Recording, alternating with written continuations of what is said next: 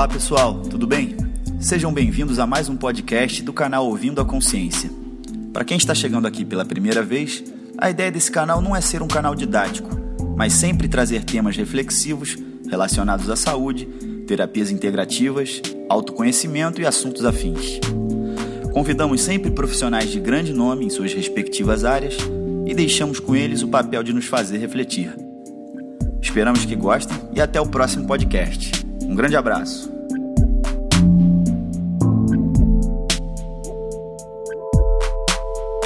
Olá, é, meu nome é Ricardo Mendes, eu sou arte terapeuta, constelador familiar e facilitador de práticas xamânicas.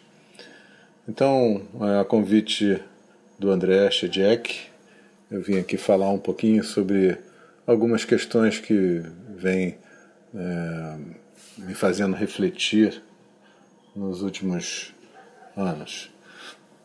Então, é, o tema da minha vida é o propósito de vida, né? Eu acredito que a gente de fato veio a esse mundo é, com a possibilidade de trazer algo especial. E eu fico é, orientando tudo que eu faço nessa direção, tanto no meu no, olhando para mim pessoalmente, né? Mas principalmente através é, das minhas práticas, do meu trabalho. É, o meu objetivo é apoiar que, é, outras pessoas que também queiram é, encontrar o seu propósito de vida e se sentir bem é, nessa vida. E eu vou começar com uma reflexão que eu tenho feito e tenho conversado com, com meus alunos, com pessoas que vêm para atendimento. É, tem muitas pessoas hoje em dia fazendo muitos cursos na área de autoconhecimento, de todas as ordens, cursos que ajudam a, a trabalhar e atuar nos nossos diversos corpos corpo físico, energético, emocional, mental, espiritual, enfim. Tudo isso. E muita gente que me diz que tem feito muitos cursos, mas não sabe o que fazer com isso. É, não se sente é, preparado, nunca parece que nunca tá, chegou o momento para poder trazer isso e oferecer isso para outras pessoas. E sente também que não está pronto, enfim, é isso.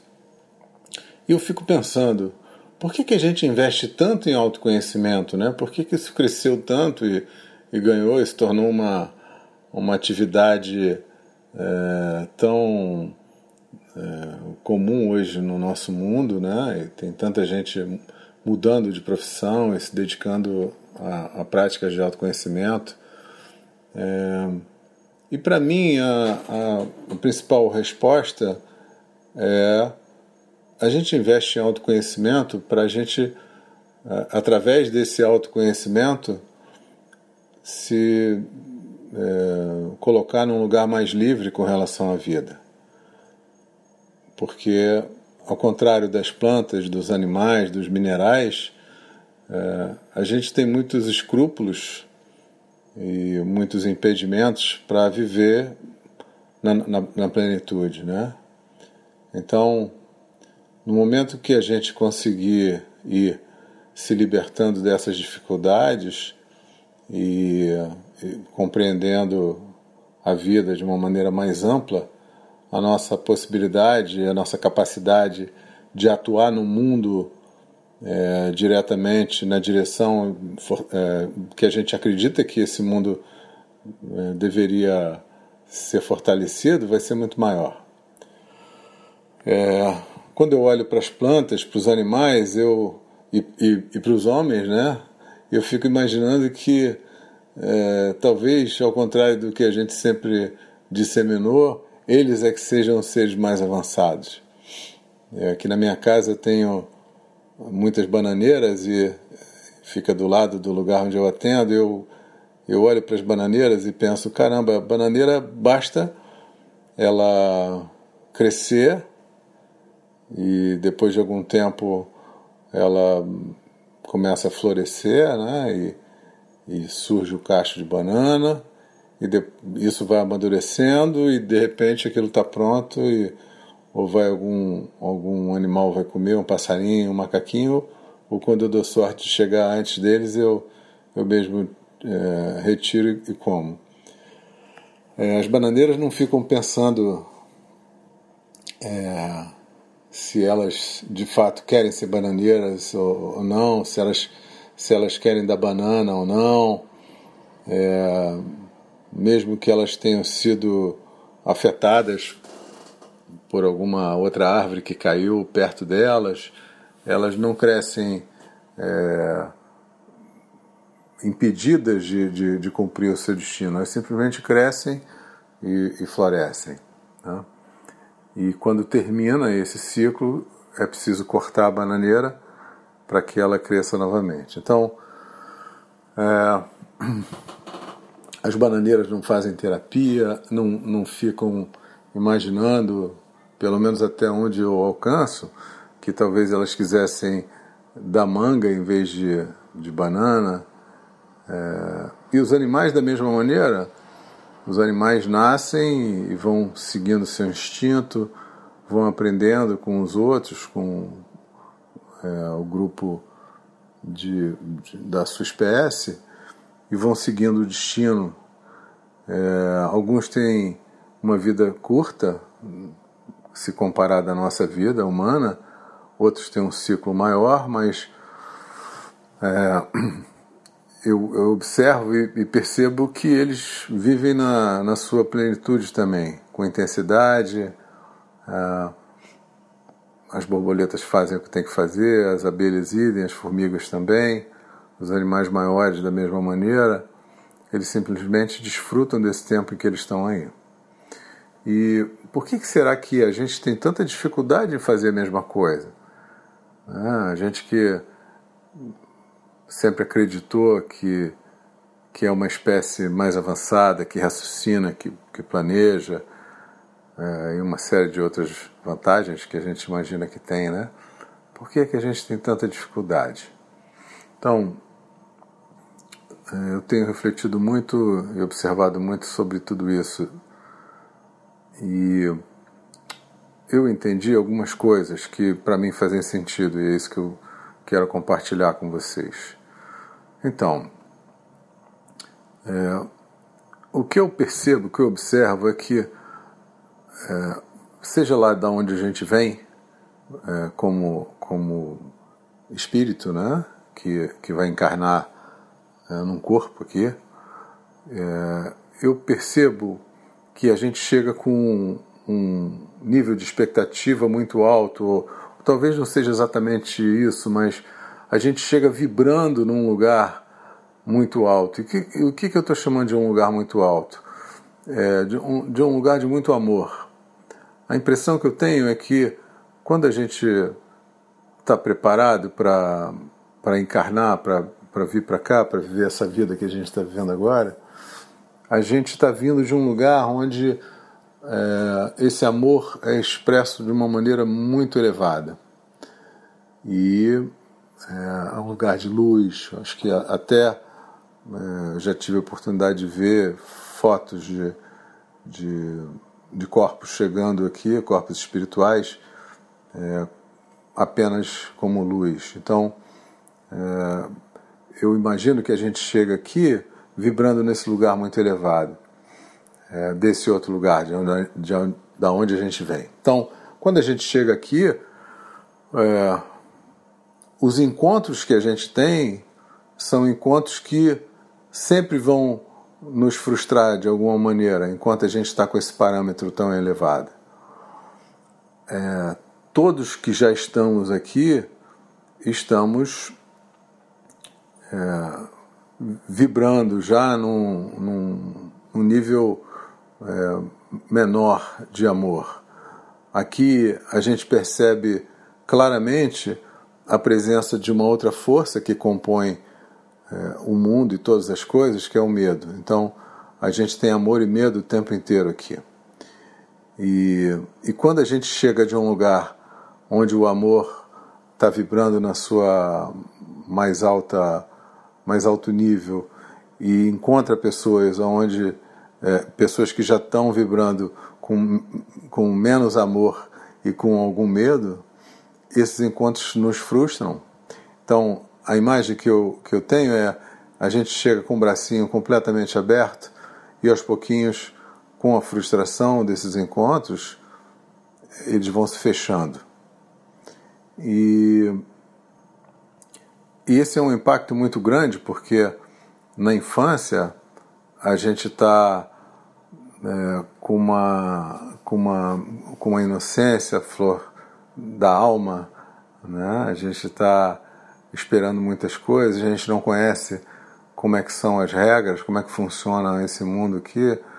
Então, a infância é um lugar de, de frustração nesse sentido, é um lugar de adaptação e também é um lugar de submissão, porque a gente precisa se submeter para poder sobreviver.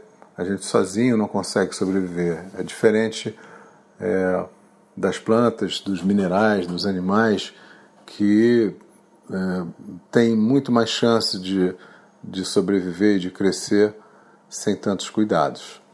Então, é, esse momento da chegada da nossa infância toda é um lugar onde tudo isso está em jogo. É, isso significa que a nossa demanda de encontros amorosos, de abertura de, do coração, é, de sintonia, de tudo isso que é importante para a gente, ela, em, em, variando de, de pessoa para pessoa, ela, ela fica frustrada. E o que acontece é que o nosso corpo físico vai crescendo, é, independente da nossa vontade, e, e, e partes da nossa alma continuam pequenos, continuam é, de costas para esse crescimento, né? como parte do nosso corpo emocional, permanecem pequenos, frustrados por não ter conseguido uma conexão num nível tão elevado quanto gostaria. Então, é, o resultado é que nós crescemos adultos, emaranhados e limitados por essas partes nossas é, que, emocionais, enfim, de outros corpos também, que permaneceram é, insatisfeitos em situações que aconteceram na infância. É, e, então, uma boa parte da idade adulta, para algumas pessoas é a idade adulta inteira, é, o que acontece são repetições dessas situações. A gente convoca na vida repetições das situações difíceis da infância, porque essas partes precisam encontrar um final diferente daquele que foi possível anteriormente. Então, essa convocação se dá nas relações de uma maneira inconsciente, é, e muitas pessoas é, chamam de padrão. Eu tenho um padrão, eu só encontro pessoas assim, eu só me relaciono com pessoas desse jeito, daquele jeito. Na verdade, é, o mundo não é uma conspiração de pessoas para trazer a mesma situação para gente. Somos nós que convocamos nas relações, nas diferentes relações, oportunidades para é, caminhar e, e encontrar desfechos mais satisfatórios para aquilo que não foi possível na infância. Então, é, as pessoas que procuram autoconhecimento, que fazem terapia, enfim, que mergulham para descobrir por que, que elas querem agir de um jeito e agem de outro, elas ganham consciência, algumas aprendem ferramentas para poder é, encontrar outros caminhos né, e se sentir mais livres. É, eu acredito que a maior parte das pessoas, uma, realmente uma grande maioria de nós, não investe um segundo para ganhar consciência. A gente acaba acreditando que é assim mesmo, que de, de repente a gente pode estar bem aqui e, e, por alguma razão a gente pode dar um tiro em alguém isso acontece com todo mundo, está normal. ou que a gente é, possa sentir pânico, que é uma, uma coisa hoje tão comum né, no mundo de hoje, falar sobre pânico, é, ou que a gente possa se deprimir, não, ninguém fica mais triste, todo mundo se deprime. Então, a gente vai se acostumando a funcionar de uma maneira é, muito estranha, né? E em vez de investigar e, e tentar reencontrar um, um, bom equilíbrio, a gente começa a consumir uma série de coisas, de medicações e, enfim, é, se dedica a uma vida com hábitos que não ajudam de, de verdade a gente poder funcionar é, como a gente deveria. Então, é, é uma pena nesse sentido. Eu sinto particularmente uma pena porque eu já assisti muitas pessoas, algumas eu pude acompanhar de perto, é, que se sentiam completamente inadequadas na vida, no mundo, de repente perceberem que elas simplesmente estavam fora de lugar. E quando a gente está fora de lugar, a gente não pode render o máximo. Eu falo às vezes é, que se a gente fosse uma Ferrari, eu acho que a gente nasce uma Ferrari, todo mundo nasce como se fosse uma Ferrari, uma máquina perfeita. Mas se eu levo essa Ferrari para a fazenda e boto numa estrada de terra, no atoleiro, eu vou olhar e vou achar que tem um problema com a Ferrari. Mas a Ferrari não tem problema nenhum, ela continua a ser uma máquina perfeita. Mas a estrada não é adequada para ela. Então, da mesma maneira que se a gente pega um peixe e bota em cima da árvore, é, vai parecer uma criatura muito estranha. E, e com a gente acontece a mesma coisa. Muitas vezes não é de uma maneira tão óbvia. Mas é, eu acredito que é, cada um de nós tem a responsabilidade de buscar esse lugar onde as suas melhores qualidades possam surgir. Então, voltando lá para o início, para que, que a gente investe tanto em autoconhecimento? Em primeiro lugar, para ver quais são os meus principais nós, quais são as principais situações em que eu fiquei enredado lá na minha história e que me impedem de estar trazendo para o mundo a minha potência hoje, nesse momento, agora. Né? É, o que é que ainda me faz ficar olhando para trás e me ausentar desse momento agora? Então, para mim, o autoconhecimento, em primeiro lugar, ele deveria me ajudar, nos ajudar a trazer atenção para o presente. Ou seja, ficar em paz com o que aconteceu, integrar tudo o que aconteceu da melhor maneira, sabendo que não é o mundo não está não existe uma conspiração para nos atrapalhar, mas existem na vida de cada um de nós situações que a gente precisa ampliar a compreensão. É só isso. A gente não pode mudar a história de ninguém, mas a gente pode mudar a maneira como a gente vê, o lugar da onde a gente está olhando para essa história. E no momento que a gente está consegue trazer cada vez mais a nossa atenção para o presente, é, que oportunidade surge? É aquilo que eu disse no início. No xamanismo, a gente diz que cada um de nós tem uma medicina para trazer para o mundo. Então, a medicina significa cada um de nós tem algo que é singular, que é o somatório do que a gente é, do que a gente aprendeu, do que a gente veio expressar. E isso é muito curativo e a gente precisa é, de que muitas pessoas possam trazer a sua própria medicina. Ah, essa medicina fala de algo que é muito pessoal, muito individual. É, a gente vive hoje no mundo, o mundo contemporâneo, é um mundo de massificação.